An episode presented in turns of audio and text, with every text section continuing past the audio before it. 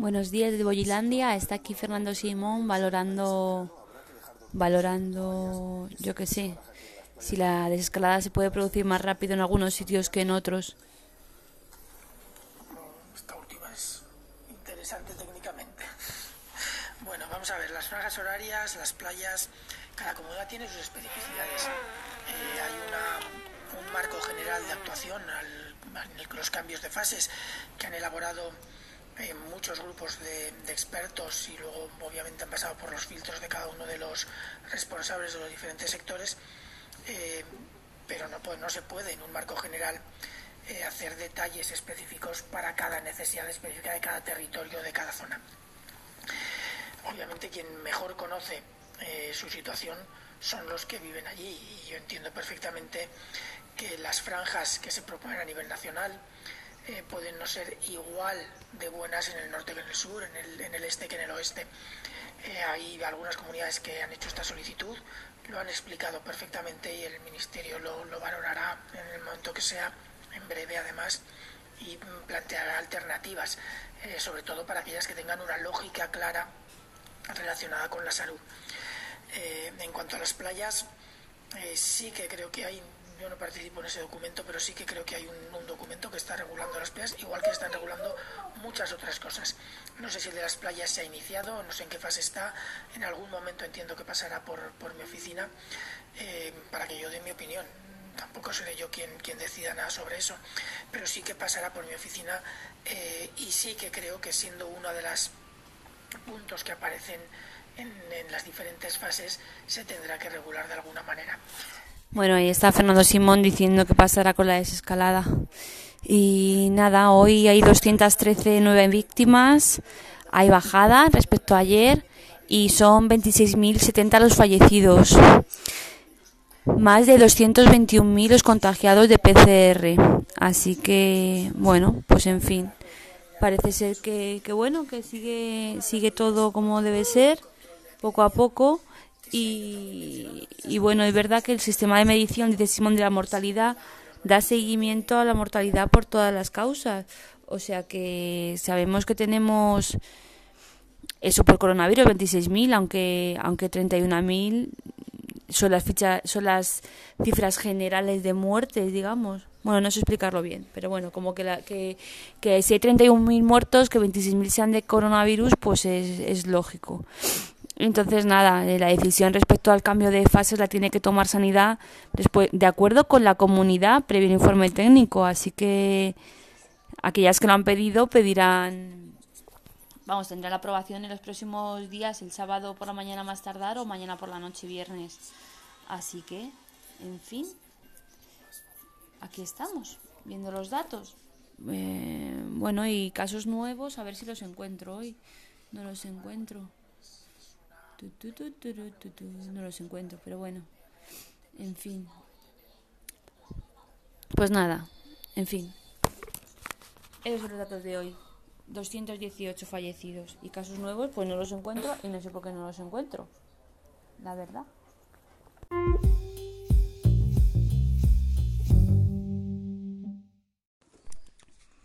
Bueno, hoy la verdad que he hablado poco en nuestro podcast. Eh, estoy ya con la cervecita. Estoy con la... ¿Pero cuánto te has comido? ¿Pero has impreso mucho? Bueno, el caso, que Víctor está comiendo los cartuchos de la impresora. Hoy hemos salido con los niños sobre las 6 y yo me he ido con Jero por un lado y papá Víctor se ha ido con él y con la bici a otro. Y luego hemos estado jugando a la casita. Y nada, la verdad que hace súper buen día. Me he puesto ya mi faldita, las patitas al aire. Eso. ¿Qué pasa? Estoy, estoy escribiendo. ¿Quieres decir algo? ¿Al programa de radio qué pasa? ¿Que has puesto la casa del revés? Sí. ¿Y ahora qué hacemos? Necesito un poquitín de ayuda. Bueno, ahora pues yo te ayudo, ¿vale? Déjame grabar esto. Eh, lo más gordo de hoy es que ha dimitido la directora de Salud Pública de Madrid porque está en desacuerdo con Ayuso sobre pasar de fase. Y encima está tirando balones fuera. Dice que no ha tenido ocasión de hablar con ella. Toma ya. Y Sanidad, el Ministerio de Sanidad parece ser que no ha recibido la petición en firme de la Comunidad de Madrid. Mami, Y porque, de hecho, la decisión... Eric, estoy hablando al podcast, Eric, déjame ¿por la hablar. ventana? Cariño, por favor, déjame un ratito tranquila. Ay, de verdad. La decisión de solicitar la pasar a la fase 1 provocaba un choque entre Ayuso y, y Aguado. Y bueno, menos Cataluña, Castilla y León, todas las comunidades autónomas piden pasar a la fase a la fase 1 de desescalada. Eh, la verdad que me parece muy fuerte lo de la dimisión. ¿A ti, ¿A ti qué es lo que te parece? ¿Qué ha podido pasar? ¿Qué?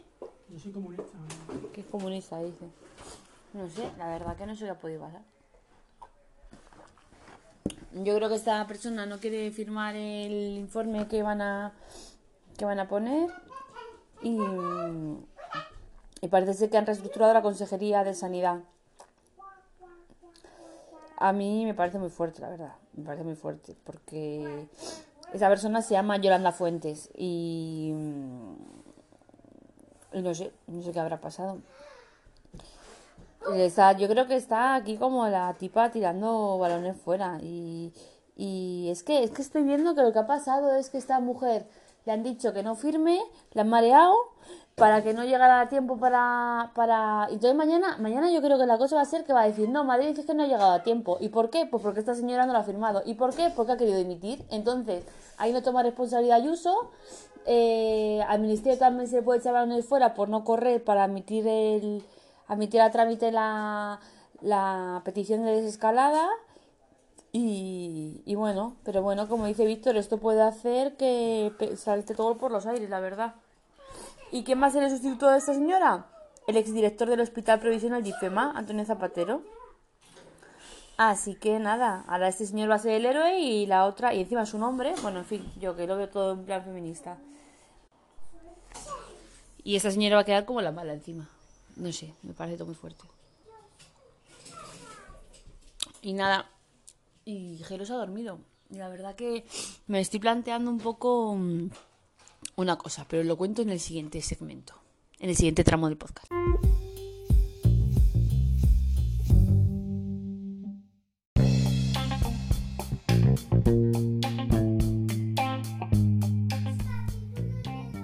A ver, que me gustaría hablar en este siguiente tramo del podcast es sobre Jero, su sueño y la cuna. Es decir, Jero lleva una noche durmiendo un poco de mal, tirando fatal, despertándose tres veces por la noche. O sea, si se le acuesto a las ocho y media, vale, muy bien ese tirón hasta la una, pero luego se despierta a las dos y media, a las cuatro y media, a las seis. Y lo que es peor, que a veces a las 6 le cuesta un montón dormirse. Sí que he visto que a las 6 se duerme, se se la teta. O sea que vale, que el tema es que yo a las 6 y media no le tengo que dar jarana, sino que le tengo que dar teta. Pero vamos más allá. ¿Y si no le quiero dar tanta teta? ¿Y si lo que quiero es que duerma? Eric le llevamos a su habitación cuando tenía 5 meses y medio. Y ahora Jero tiene 6 y medio, vamos camino de 6 y medio y sigue en la habitación. ¿Ha llegado el momento de sacarle? ¿Tiene algo que ver con el biberón de cereales? ¿Deberíamos, dar, ¿Deberíamos retrasarle esta hora de sueño a lo mejor? Porque a lo mejor le acuesto a las 8 y lo que tendría que hacer es aguantarla hasta las 9 y media más o menos, como me pasaba con Eric. Y ya Eric me aguantaba un montón. No lo sé, pero yo luego a Eric le daba a las 12 un biberón de leche con cereales y aguantaba ya, empezó a aguantar toda la noche. ¿Pero qué fue con Eric? ¿El huevo o la gallina? Es decir, ¿qué fue primero? ¿Sacarle a la habitación? Darle alivio con cereales, destetar, no lo sé. Pero vamos a ver, yo e- es verdad que a mí no me importa seguir así siempre y cuando esté trabajando eh, lo poco que estoy trabajando ahora. Así que a lo mejor aguanto este mes de mayo y espero que no se me haga muy tarde para, para decidir sacarle o qué. ¿Qué puede pasar? Pues yo estoy pensando que a lo mejor mientras me aguante la minicuna, que yo creo que aguanta un mesecito y medio o dos más, igual hasta verano lo tenemos con nosotros en la habitación. Pero luego cuando empiece el calor, igual la suya descansa mejor. No lo sabemos. Pero hay una cosa, una pescadilla que se muerde la cola. Hasta que no le saquemos de la habitación, quizás no duerme mejor. Pero ¿cómo le vamos a sacar si tiene tantos despertares? ¿Para tirarnos toda la noche de procesión por el pasillo? Mm, no sé. Y luego encima las mamás de posparto están hablando del método Stivil, que como se me cruce un cable ya verás tú el Stivil.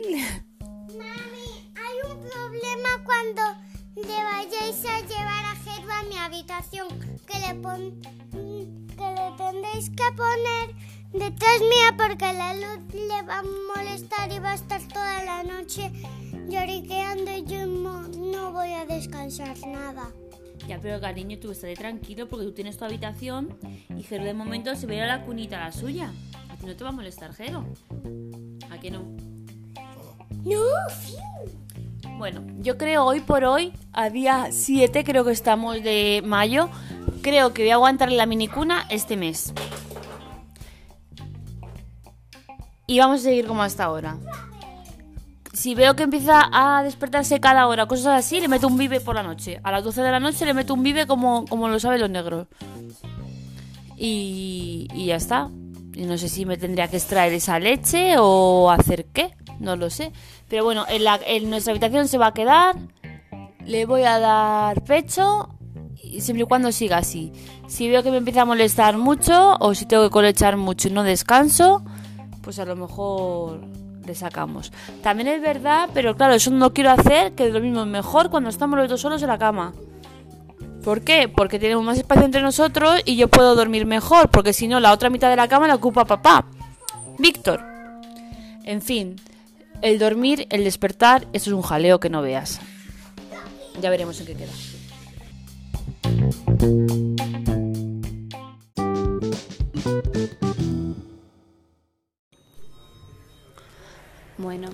Pues me he venido al trabajo y, nada, y, y la verdad que mm, me he venido en bicimad, pero jo, yo no sé si me he puesto nerviosa, pero he cogido una primera bicicleta y no, y no funcionaba.